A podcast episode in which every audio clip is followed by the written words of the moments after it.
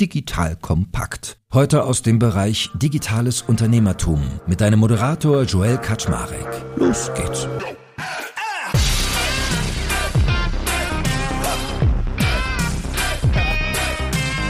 Hallo Leute, mein Name ist Joel Kaczmarek. Ich bin der Geschäftsführer von Digital Kompakt und heute werde ich ganz genau aufpassen, was ich sage, denn der junge Mann, der mit mir sich heute im Interview befindet, der analysiert Sprache. Genauer gesagt nicht er, sondern die KI, die er programmiert hat.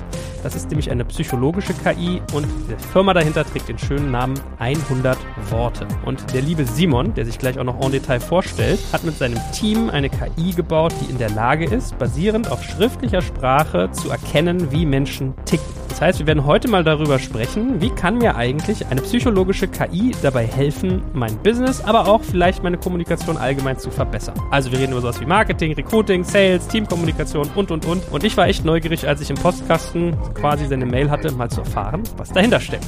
Lieber Simon, that being said, schön, dass du da bist. Ja, super, danke, dass ich die Möglichkeit habe, heute mein Unternehmen oder unser Unternehmen vorzustellen, unsere psychologische KI und wie man damit Kommunikation optimiert. Ich freue mich richtig und lass uns starten. Ja, vor allem wollen wir hier dein Wissen absaugen. Fang doch mal ganz kurz an. Erzähl mal, wer bist du? Was machst du? Wie kommt man dazu, Computer zu programmieren, andere Menschen zu analysieren? Wie kommt man dazu? Also ursprünglich habe ich mal Maschinenbau studiert, also gar nichts mit Psychologie als solches zu tun gehabt. Bin dann bei Audi eingestiegen als Projektleiter beziehungsweise als Prozessoptimierer und in meinem Studium beziehungsweise beziehungsweise in meiner Bachelorarbeit habe ich mich dann ganz stark mit datengetriebener Prozessoptimierung auseinandergesetzt. Also da hatte ich dann die ersten Anknüpfungspunkte mit Software, habe dann noch einen Master draufgesattelt, wo es auch letztendlich stärker in die Softwarebranche ging. Heute nennt man das ganze Thema Process Mining. Da gibt es ein Dekacon mittlerweile auch in Deutschland, das man vielleicht kennt, Celonis. 2011, als ich damit gestartet habe, war das noch unbekannt. Da hat man das irgendwie einfach noch so gemacht halt. Heute riesen geiler Markt geworden. Damals habe ich das nicht gesehen, sonst hätte ich vielleicht damals ein anderes Startup gegründet. But anyway, wie bin ich dann zu 100 Worte gekommen. Ich habe 2016 angefangen, nochmal einen Master zu machen im Bereich Data Science und Business Analytics. Also nochmal eine Vertiefung in das Thema KI. Wie können wir das einsetzen, um Geschäftsprozesse zu verbessern? Und zu der gleichen Zeit kam damals mein Mitgründer, der Daniel Spitzer, auf mich zu. Er hat Psychologie studiert und hat in seinem Psychologiestudium sich mit Entscheidungsprozessen von Menschen auseinandergesetzt. Und wenn wir uns angucken, wie Menschen Entscheidungen treffen, dann sind die ganz stark emotional getriggert, also psychologisch letztendlich getriggert. Und das fand ich damals eben spannend und er auch. Und er hat gesagt, hey, wir müssen diese Studien, die Grundlagen, die es da gibt in der Psychologie, irgendwie in die Praxis bringen. Und das war dann auch die Geburtsstunde für 100 Worte, denn wir haben dann die Kombination gewählt aus quasi der psychologischen Studienlage und es kombiniert mit Daten, mit KI und so 100 Worte gegründet 2017 und sind dann seitdem letztendlich in den Markt gegangen und haben heute auch schon viele Kunden, die ähm, happy sind mit unserer Lösung und ihre Kommunikation damit verbessern. Dann nehmen wir uns jetzt mal mit hinter die Kulissen. Was genau versteht versteht ihr unter einer psychologischen KI? Was macht die? Wie funktioniert die? Also man kann es so verstehen, dass die KI als solche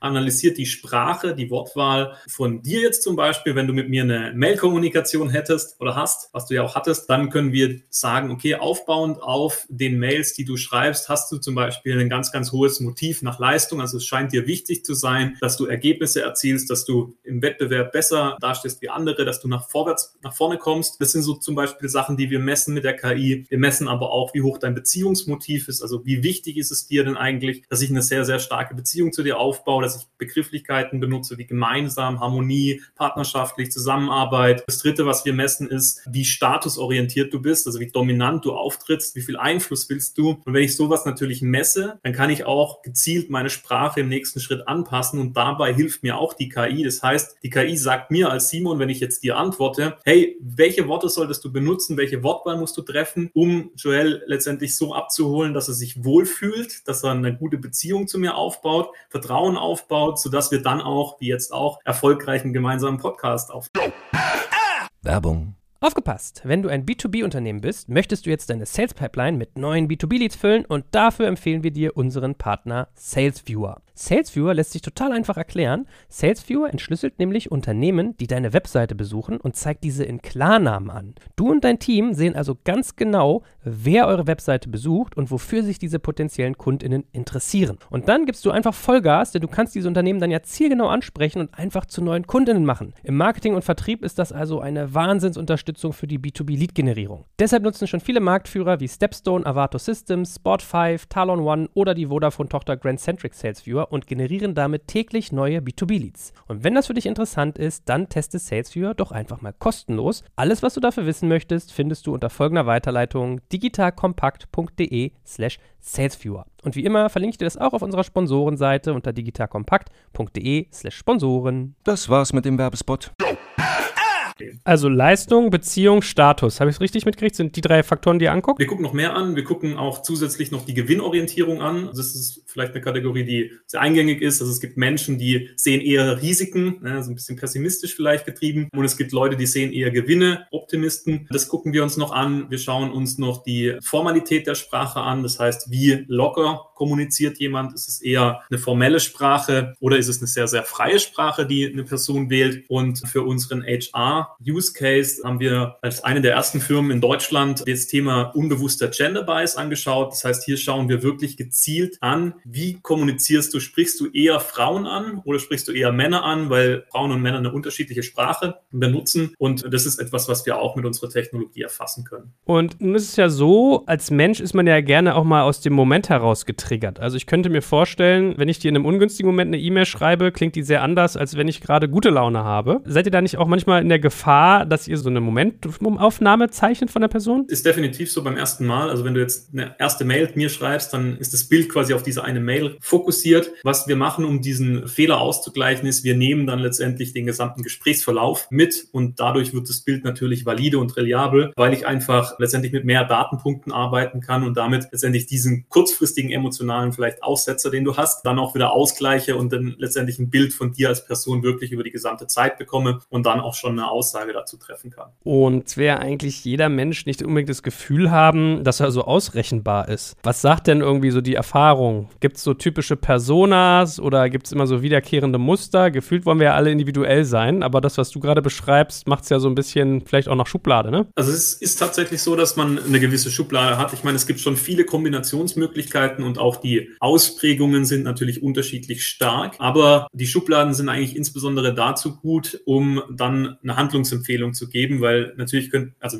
wenn wir 100% Personalisierung machen würden, wäre es natürlich super, ja, weil wir auf jeden ganz, ganz gezielt eingehen können, aber das überfordert letztendlich uns als Menschen auch, weil wir können nicht 10.000 Leute im Kopf haben, wie wir die jetzt am besten ansprechen, sondern wir reduzieren das Ganze dann zum Schluss auf 14 verschiedene Personas. Da gibt es zum Beispiel The Winner, also jemand, der so ein Gewinnertyp ist, der nach vorne gehen will, der besser werden will. Dann gibt es The Decider, also einen Entscheider, der ein hohes Einflussmotiv hat. Äh, dann gibt es auch The Conscious, also eine Person, die sich sehr bewusst ist, der Beziehung zum Beispiel und auch alles dafür tut, dass die Beziehung beibehalten wird. Und dementsprechend mit diesen Personas kann ich dann gezielt mein Marketing und meine Sales-Kommunikation oder auch meine HR-Kommunikation verbessern. Okay, also wenn ich mir deine Sachen mal so angucke, dann bin ich wahrscheinlich ein Winner, der in der Achse Formalität durch viele Schimpfworte in seinen E-Mails besticht. Also, was machst du dann damit? Was sagt, was sagt mir dann deine KI, wenn du jetzt weißt, alles klar, der Typ ist so in der Achse und so in der? Also, wenn du jetzt quasi als Winner identifiziert werden würdest, dann wäre es zum Beispiel so, dass die KI mir dabei hilft, jetzt eine Sprache zu wählen, die für dich attraktiv ist. Dann sagt die KI mir zum Beispiel, also wenn ich jetzt mit dir kommuniziere, dann benutzt doch Worte wie spannend, wie neu, wie aufregend, wie zukunftsweisend, innovative Technologie, die wir hier einsetzen, total neuartig und exklusiv für dich, haben wir auch ein super Angebot. Und das würde dich jetzt adressieren. Und demgegenüber würde jetzt vielleicht quasi das Gegenteil stehen, wo ich eine Person habe, die eher solide wäre, wo ich dann Worte benutzen soll wie Verlässlichkeit, es ist eine bewährte Technologie, wir haben das nachgewiesen, es ist robust, auch Experten empfehlen diese Lösung, sie ist ordentlich und erprobt, total funktional, also genau das Gegenteil. Ne? Und damit kann ich jetzt natürlich extrem gut spielen und kann quasi die emotionalen Trigger bei dir auslösen, indem dass ich die Worte benutze, die du brauchst. Das ist ja gruselig, das klingt schon plausibel. also ich habe mich da wiedergefunden sogar. Es war jetzt ein Scherz mit dem Winner, aber dachte ich so, ja, glaube ich. Und ich hatte heute gerade einen Kunden am Telefon, die arbeitet in der Bank und dann ist die eher so, dass ich sagen muss, robust und verlässlich und so. Weil, also ich erinnere mich zum Beispiel noch, ich hatte einen Studienkollegen in der D-School, wo ich irgendwie studiert habe, der hat nebenberuflich Kameras verkauft für Canon. Im Mediamarkt und Saturn musste der sich mal hinstellen, dann stehen Leute mit so einem Canon-Schildchen und verkaufen Kameras. Dann wollen die, dass du die Fotodigitalkamera von denen kaufst. Und der sagte dann zu mir, naja, Joel, wir werden da richtig geschult. Ich muss zum Beispiel am Anfang schnell rauskriegen, ist das eher jemand, der visuell getriggert ist oder auditiv? Also wenn zum Beispiel, wenn ich merke, jemand redet, kommt übers Sehen, dann sage ich, haben Sie schon gesehen, was wir neu im Angebot haben? Während wenn jemand eher übers Ohr kommt, dann sage ich irgendwie, haben Sie eigentlich schon gehört, dass wir jetzt dies, das, jenes tun? Oder wenn er eher so äh, olfaktorisch ist, sagt man, ja, sie haben ja einen guten Riecher, ja. Also das merkt man, wie dann die Sprache die Psychologie antriggert. Und jetzt versuche ich natürlich so ein Gefühl für euch zu bekommen. 100 Worte heißt ihr wahrscheinlich, weil ihr 100 Worte nur braucht, um zu checken, wie man so tickt, richtig? 100 Worte heißen wir unter anderem deswegen, aber insbesondere deswegen, weil die Datengrundlage, die wir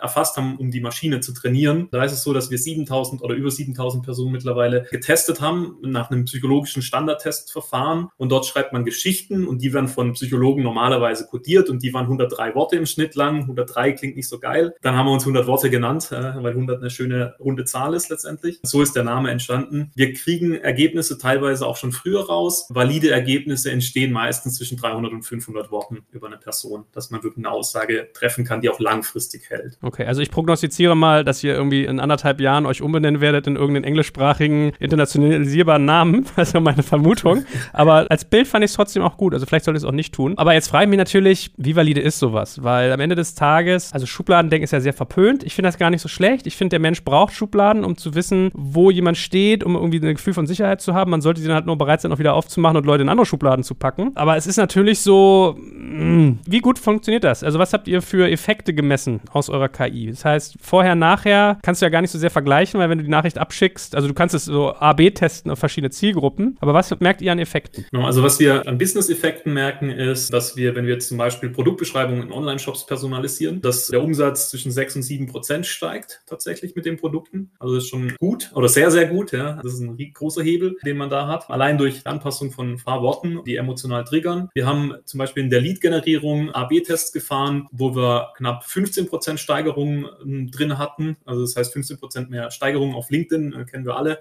kriegen 1000 äh, Nachrichten jeder pro Tag, was er kaufen soll. Und so haben wir das letztendlich auch gemessen. Also wirklich personalisierte Nachrichten da senden, was für einen Effekt es hat. Und äh, wir haben eine große Studie mit der Firma Bonago aus München gemacht, bei der wir geschaut haben, okay, wie können wir zum Beispiel auch wirklich Abschlüsse verbessern und was sind da die Effekte? Und das war beeindruckend und krass, weil das hat, also hat uns total überrascht, dass wir so ein starkes Tool da haben, weil wir sehen konnten, dass durch die Anpassung der Sprache, der Imitation deiner Sprache zum Beispiel, 25 Prozent mehr Abschlüsse zum Schluss hatten bei denen. Und das ist natürlich gewaltig und krass, aber da sieht man einfach, wie stark wir Menschen beeinflussen können, indem dass wir zuhören und besser auf sie eingehen. Und das ist das, was die KI eigentlich macht. Also wir könnten das auch als Mensch, aber wir vergessen halt ab und zu das Zuhören und dann vergessen wir auch gerne, wie man auf die Menschen eingeht, sondern wir reden halt in unserer Sprache. Aber sag mal, es gibt ja in der Psychologie gefühlt 100 oder vielleicht sogar 1000 Wege, Menschen zu kategorisieren. Also ich weiß auch so im Leadership-Bereich macht man dann sowas wie Hogan Assessment. Also manche gehen hin, kategorisieren Leute nach Farben, andere irgendwie nach Typen. Es ist relativ faszinierend, wenn man sowas in Teams macht, dann kriegst du ja wirklich so teilweise hundertseitige Auswertungen, wo dann auch so Derailer drinsteht. Das fand ich so ein geiles Wort. Also was derailt dich, was führt dich aus der Schiene, was lässt dich entgleisen. Das heißt, es gibt halt wirklich gefühlt massig, massig Ansätze zu sagen, alles klar, ich würde den Menschen jetzt so oder so klassifizieren. Was habt ihr denn da für euch genommen? Was ist so eure psychologische Grundlage, nach der ihr eure KI trainiert? Also es ist, wenn man es zum Schluss reduziert auf das, was wesentlich ist, kommt es alles zurück auf eigentlich eine große Theorie, maximal auf zwei große Theorien. Das ist einmal das Ocean-Modell, also die Big Five, kennt man vielleicht auch, so Extrovertiertheit und sowas messen die. Und die andere große Richtung sind Motive, also was motiviert Leute etwas zu tun. Und wir sind auf der Welt der Motive unterwegs. Das heißt, wir wollen Leute letztendlich zur Bewegung bringen, zur Emotion bringen und Emotion entsteht immer durch Motivation. Und da gibt es eine große Theorie von David McClelland, die letztendlich sagt, okay, wir können Motive in drei große Pattern darstellen, eben das Beziehungsmotiv, das Leistungsmotiv. Beziehung, Leistung und? Einfluss, äh, also Macht, Status, genau. Genau, das sind die drei großen Motive. Und ob du jetzt einen Hogan-Test machst, einen MBTI oder sowas, da findest du die auch immer wieder. Die, was die einfach machen, ist, die tun die dann nochmal feingranularer darstellen. Das heißt, unter Leistungsmotiv steht da noch innovationsfreudig, also Innovationsmotiv oder was weiß ich, äh, solche Sachen halt. Ähm, aber wenn du es quasi aggregierst, dann hast du die drei grundlegenden Motive. Und das ist die sogenannte Need Theory von David McClelland. Und das Schöne an dieser Theorie ist, dass es ein bisschen einfacher und greifbarer macht und dass sie uns zusätzlich noch eine zweite Komponente gibt, nämlich die sogenannte Zielorientierung. Also wie zielen wir Menschen eigentlich äh, und wie kommen wir in Bewegung? Und da schaut sich diese Theorie noch an, okay, bin ich eher jemand, der Gewinne sucht? Also wenn ich jetzt ein hohes Beziehungsmotiv habe und Gewinne suche, dann bin ich jemand, der kontaktfreudig ist. Das heißt, ich gehe eher Netzwerk ein, also ich rede mit Leuten, weil ich quasi die Leute erreichen will.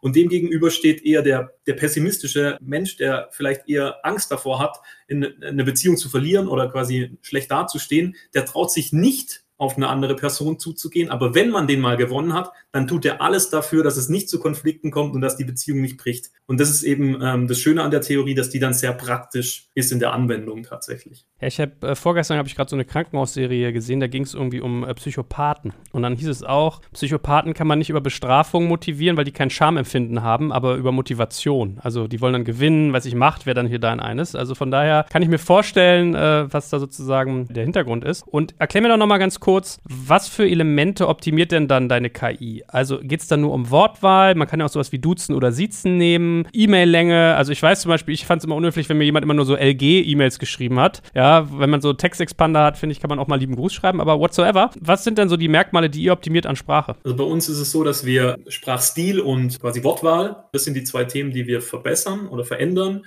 Das heißt, Sprachstil wäre eher sowas wie, wie viele Adjektive benutzt du, wie viele Artikel benutzt du, wirkt es auf jemanden ähm, formell oder eben nicht formell, ähm, wirkt es passend ja, vom Stil der Sprache. Also da gibt es auch den Language Style Match, ähm, der so ein bisschen angibt, wie gut du quasi das Gegenüber spiegelst in der sprachlichen Art und Weise. Was wir zusätzlich dann machen ist, aber das ist jetzt äh, auch mittlerweile eh Standard, Rechtschreibprüfung, Grammatikprüfung, Kommasetzung und sowas. Auch das macht die KI. Das hat jetzt mit der Psychologie weniger zu tun. Und wenn wir dann nochmal auf die Wortwahl schauen, dann äh, sagt die Psychologie zum Beispiel, das, was ich vorhin auch mündlich gemacht habe, sagt die KI dann, benutzt doch hier anstatt verlässlich, innovativ oder fortschrittlich, also anstatt verlässliche Technologie, sag innovative Technologie, weil damit triggerst du Joel besser, wie wenn du jetzt verlässliche Technologie sagst. Und beim was weiß ich, beim Klaus musst du aber verlässlich sagen. Und das ist dann auch etwas, was quasi die KI direkt sagt. Das heißt, wenn ich äh, einen Text einstelle, schreibe, dann sagt mir die KI wirklich direkt, hey, um diese Person zu erreichen, bist du gerade sprachlich komplett daneben, benutzt doch die und diese Worte an der und der Stelle, setzt die einfach ein wie so eine Art Rechtschreibprüfung, dann erreichst du deine Ziele schneller und besser.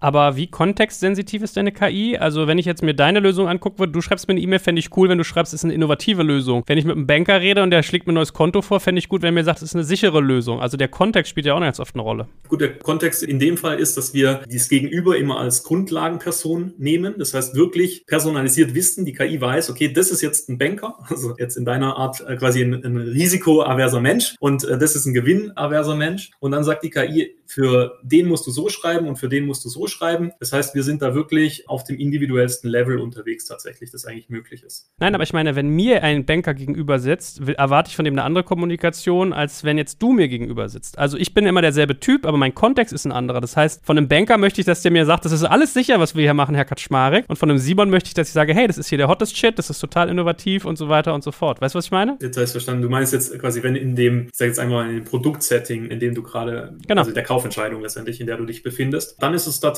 so, also du würdest mit dem Banker ja auch komplett anders sprechen. Also der hätte eine andere Kommunikation. Das heißt, das System würde merken, dass du hier mit dieser Person anders kommunizierst und dementsprechend würdest dir dann auch was anderes vorschlagen oder dem Banker was anderes bei dir vorschlagen, wie wenn du jetzt mit mir kommunizierst. Also das System blickt schon tatsächlich, weil es eben dann in dem Moment nur diese Kommunikation kennt, um dich zu klassifizieren, schon so, okay, auf was achtest du jetzt hier besonders und was triggert dich emotional am meisten. Kann eure KI eigentlich auch so Englisch-Deutsch im Mix oder so Fremdsprachenmixe? Weil ich habe es zum Beispiel oft, dass Transkriptionssoftware mit unseren Podcast Probleme haben, weil immer so viele nervige Anglizismen drin sind. Und das ist ja auch so ein Ding. Manche finden es total ätzend, manche stehen da drauf. Also habt ihr damit auch ein Thema oder? Also bei uns ist es so, dass wir es ignorieren, erstmal Anglizismen. Die Software kann das nicht erkennen. Wir gucken an letztendlich, in welcher Sprache der Großteil des Textes ist und das ist dann für uns die Grundlage. Und wenn dann halt Worte drin sind, die für uns oder für die KI in dem Moment keinen Sinn machen, dann wird es halt als Wort gezählt, aber jetzt nicht irgendwie als deutsches Wort, was irgendwie jetzt den Kontext verändert oder so. Also da haben wir Probleme. Was wir machen können mit unserer Technologie, auch heute schon, ist, dass wir Deutsch, Englisch, Italienisch, Französisch können. Das heißt, hier können wir schon messen und auch tatsächlich die Unterschiede innerhalb der Kultur quasi auch darstellen. Das heißt, als Deutscher, wenn du mit einem Ami sprichst, regel dich hoch und als Ami musst du dich runterregeln, weil wir ja ein bisschen zurückhaltender vielleicht sind oder so. Sowas misst die KI und zeigt mir dann tatsächlich auch ähm, direkt an. Jetzt mal ganz offen gefragt, ist man ein manipulativer Arsch, wenn man eure Software nutzt, um Leute quasi positiv zu stimmen? Ich würde es nicht als manipulativer Arsch bezeichnen prinzipiell geht es darum, dass wir die Kommunikation und die Beziehung zum Kunden verbessern, indem dass wir zuhören und uns dem dann anpassen. Und die grundlegende Idee natürlich ist schon, dass ich niemandem was verkaufe, nur des Verkaufens willen, sondern weil ich ihm ein Problem löse. Und dann geht es nur darum, dass ich mir eben den Vorteil erschaffe, dass ich der bin, der das Problem löst und nicht mein Nachbar. Und deswegen würde ich sagen, nö, äh, ist okay.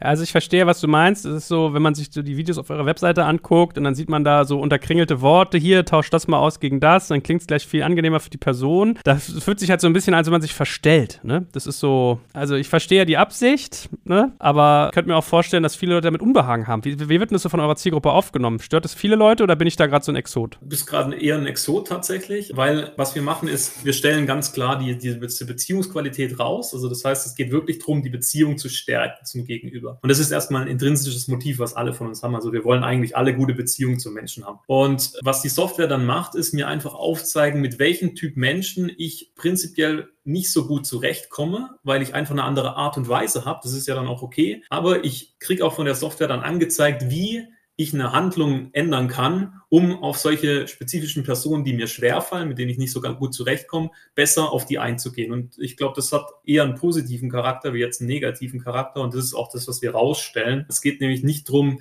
jemanden irgendwas aufzuschwätzen oder irgendwie zu verändern, sondern es geht darum, einfach besser auf das Gegenüber einzugehen, indem dass wir Worte wählen, die der andere auch gut findet und beim anderen auch gut ankommen. Und lass uns doch mal, weil, also wir schmeißen immer hier schon so mit Beispielen um uns, aber lass uns doch mal sagen, was sind denn eigentlich so typische Anwendungsfälle für eure Software? Also wir haben ja schon ganz viel viel über Anwendungsfälle so ein bisschen geredet. Wir haben drei große Use Cases aktuell, in denen wir aktiv sind. Der erste Use Case ist im Sales, das heißt wirklich in der 1 zu 1 Kommunikation Verkaufsberater oder Verkaufsmitarbeiter und Kunde in der Sprache zu verbessern, sodass letztendlich es schneller zu einem Abschluss kommt. Hier messen wir auch die Kundenbeziehungen, also ganz objektiv kriegt der Vertriebsmitarbeiter gezeigt, hier mit den Kunden läuft es gut, mit denen läuft es weniger gut, hier musst du dich besonders anstrengen, um so letztendlich dann eben seine Vertriebsaussichten und seine Vertriebserfolge zu erhöhen. Das ist so der erste Use Case. Der zweite Use Case ist im Marketing, wo wir ja nicht in dieser 1 zu 1 Kommunikation sind, sondern meistens mit Gruppen arbeiten. Das heißt, wir wollen verstehen, sehen, gibt es gemeinsame Pattern in einer bestimmten Gruppe, also gemeinsames Pattern könnte sein, gibt es in der Gruppe Geschäftsführer ein hohes Einflussmotiv, also nach, Streben nach Status und Prestige,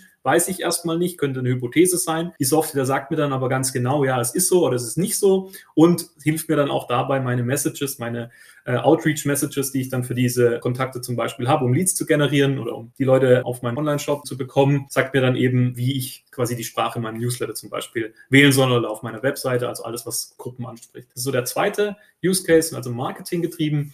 Und der dritte Use Case ist im Bereich HR, also insbesondere im Hiring- bzw. Recruiting-Prozess, auch darum geht, letztendlich, dass man den Funnel des Recruitings gut füllt. Das heißt, die Leute so adressiert, dass sie sich auch angesprochen fühlen von einer Stellenanzeige zum Beispiel oder von einem Active Sourcing Text, sodass sie dann auch mit dem Unternehmen in Kontakt treten. Und da messen wir zusätzlich bzw. zeigen wir dann noch zusätzlich an, wie genderneutral die Stellenanzeige ist, um dann eben auch Diversitätsaspekte mit zu berücksichtigen und die auch und voll auf den Talentpool Tool zugreifen zu können. Und jetzt mal Hand aus der Hose, was habt ihr noch so an Problemen? Also habt ihr irgendwie auch mal Fehleranfälligkeit drin? Gibt es Sachen, mit denen ihr gar nicht klarkommt? Was macht euch noch Kopfzerbrechen? Wir kennen natürlich alle von KI, dass manchmal da Bullshit rauskommt. Wir sind davor nicht ganz gefeit. Also manchmal passieren ganz, ganz dumme Vorschläge, weil wir auch Adjektive und so weiter vorschlagen. Also es wurde teilweise mal irgendwie ein Satz dann, also ein Wort vorgeschlagen, wie irgendwie, da ging es dann um, also negative Emotionen, wie sowas wie antisemitisch oder sowas. Oder auch einfach mal ein Ausdruck. Ja, das ist durchaus schon mal vorgekommen. Wir werden da immer immer besser drin, aber das kann mal vorkommen. Das ist dann peinlich, aber auch irgendwie lustig, ja, weil der, man dann halt merkt, dass die KI dann doch nicht ganz so intelligent ist. Das ist sowas, was uns immer umtreibt. Und ansonsten, was uns, glaube ich, auch noch aktuell ganz, ganz stark umtreibt, ist das Thema Effizienz. Also das ist was, was wir von Kunden halt hören, ganz stark. Wie viel Zeit muss ich denn jetzt aufwenden, um einen Text zu personalisieren? Und daran arbeiten wir aktuell auch noch ganz stark, dass wir mehr und mehr in Automatisierung kommen. Das heißt, du gibst einen Text vor und dieses System ist so intelligent, dass es dir komplett den gesamten Text quasi umframed oder umschreibt. An sowas arbeiten wir tatsächlich, um die Effizienz dann auch nochmal zu erhöhen. Oh, krass, ein bisschen gruselig finde ich es ja schon, dass man E-Mails schreibt oder bekommt und dann hat die ein Computer zum Drittel mitgeschrieben. So. Aber hey, willkommen in der Gegenwart, ja. Okay. Aber wie trainiert ihr eigentlich eure KI? Also lasst uns mal so eine kleine Deep Shit-Ecke angehen. Genau, also wie trainieren wir unsere KI? Wie messen wir auch, wie valide die ist? Ich habe vorhin kurz erwähnt bei der Einleitung, dass wir so knapp 7000 Personen getestet haben. Und das ist etwas, was wir immer erweitern. Das heißt, wir werden immer mehr, mehr und mehr psychologische Tests bekommen von Personen, die dann auch codiert sind, also gelabelt quasi sind. Und damit kann man die KI dann trainieren. Das ist ein großer Datenpunkt, den wir haben. Und was wir noch zusätzlich dazu machen, ist, dass wir der KI immer mehr kontextuelles Verständnis auch beibringen. Das heißt, man kann sich das so vorstellen, das Wort leiten hat ganz, ganz viele Bedeutungen und wir suchen eine bestimmte Bedeutung, nämlich das Leiten im Sinne von ich leite ein Projekt oder ich leite dich an und nicht das Leiten von Strom leiten oder so oder, oder Verkehr leiten, das ist uns dann eigentlich egal.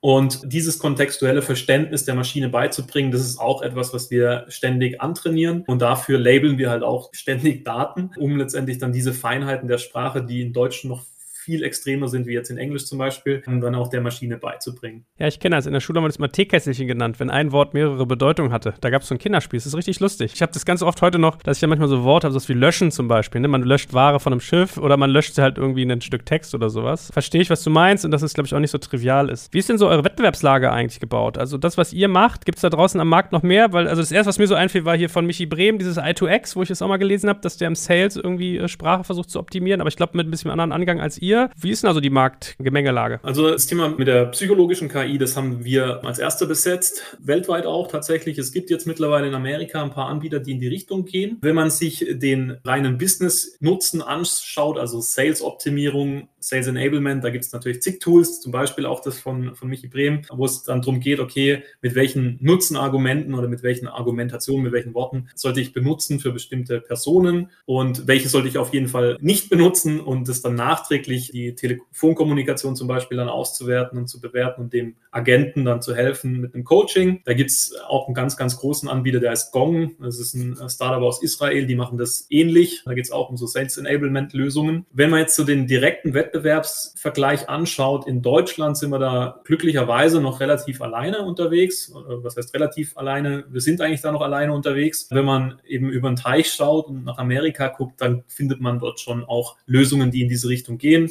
Zum Beispiel Crystal, Crystal Knows, ich weiß nicht, ob du das kennst. Klingt ja gefährlich, der Name. ja, das ist da auch ein interessantes Tool. Was die machen ist, die lesen dein LinkedIn-Profil aus und sagen dann quasi, ob du jetzt ein gelb, grüner oder roter Typ bist und bieten dann dafür Sales-Playbooks quasi dann an. Das ist was, was was sehr ähnlich natürlich dann zu unseren Sales-Lösungen ist, weil es auch mit Psychologie arbeitet. Und ansonsten, wo wir jetzt merken, wer auch in die Richtung ein bisschen geht, ist Grammarly tatsächlich. Das sagt dir vielleicht was. Es ist ein Rechtschreibtool oder Rechtschreibprüftool eigentlich für einen Browser. Da kommen die her und die fangen jetzt auch immer mehr an, emotionale Geschichten mit zu analysieren. Also zum Beispiel, wie dominant wirkt deine Sprache, wie emotional ist deine Sprache, das sind so Dinge, die die erfassen. Also das, das heißt, da gibt es eine Bewegung hin und das ist wohl auch ein Trend, was auch Sinn macht, weil Personalisierung halt die Zukunft ist. Jetzt verstehe, was du meinst. Die Firma heißt Crystal Knows, also weiß es wie Englisch to know. Ich habe die ganze Zeit Nase gedacht und da dachte so, Gott, das klingt ja hier wie so ein, wie, wie Crystal Meth oder so. äh,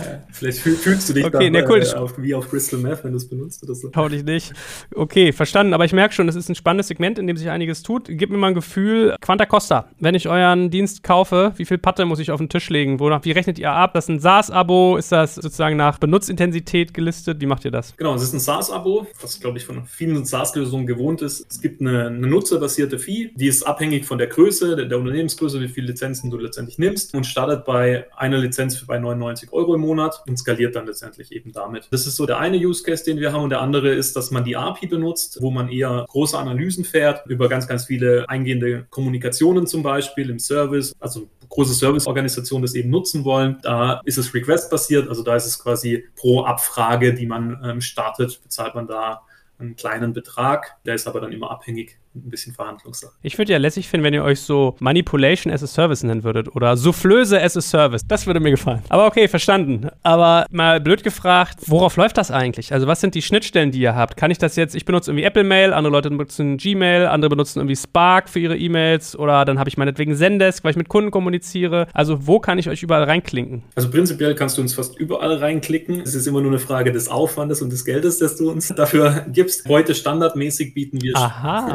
bieten wir Schnittstellen zu Outlook an, zu CRM-Anbietern wie Salesforce, sind jetzt gerade dabei, noch Dynamics anzubinden. Wir haben LinkedIn angebunden als Tool, also eine Chrome Extension letztendlich. Und so entwickeln wir uns auch weiter. Das heißt, unser Ziel und unser Vorgehen ist so, dass wir immer mehr dahin wollen, wo die Leute auch kommunizieren sodass sie nicht irgendwie in ein zweites System rein müssen, sondern dort, wo eben die Kommunikation stattfindet, der auch wirklich den Value unserer Lösung dort direkt reinbringen. Was mache ich jetzt, wenn ich auf Apple Mail laufe, benutze HubSpot oder Pipedrive, dann habe ich die Arschkarte mit euch? Dann hast du noch die Arschkarte oder halt du machst dein Geldbeutel auf.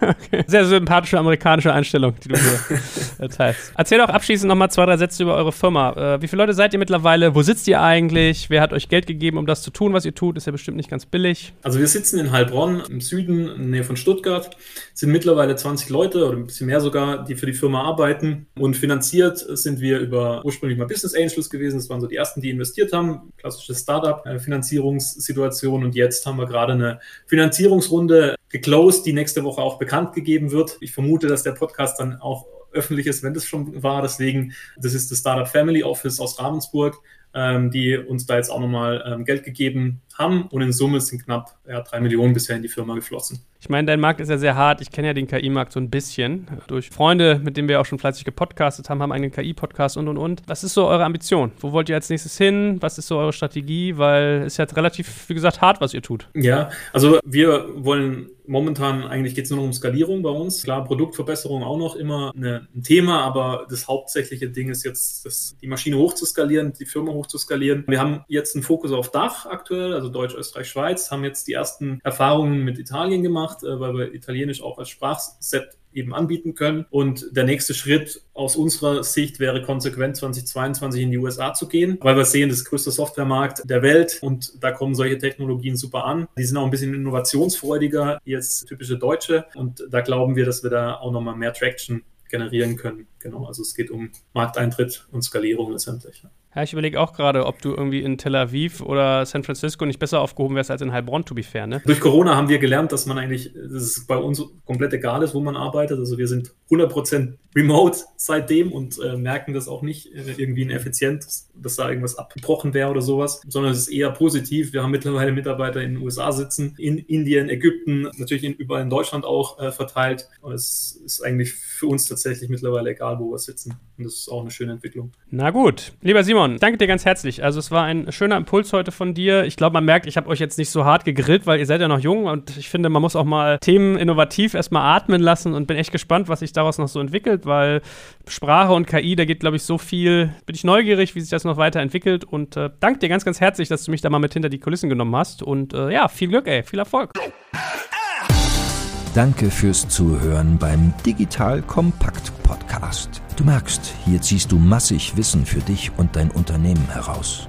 Wenn du mit uns noch erfolgreicher werden möchtest, abonniere uns auf den gängigen Podcast-Plattformen. Und hey, je größer wir werden, desto mehr Menschen können wir helfen. Also erzähl doch auch deinen Kolleginnen und Kollegen von uns. Bis zum nächsten Mal.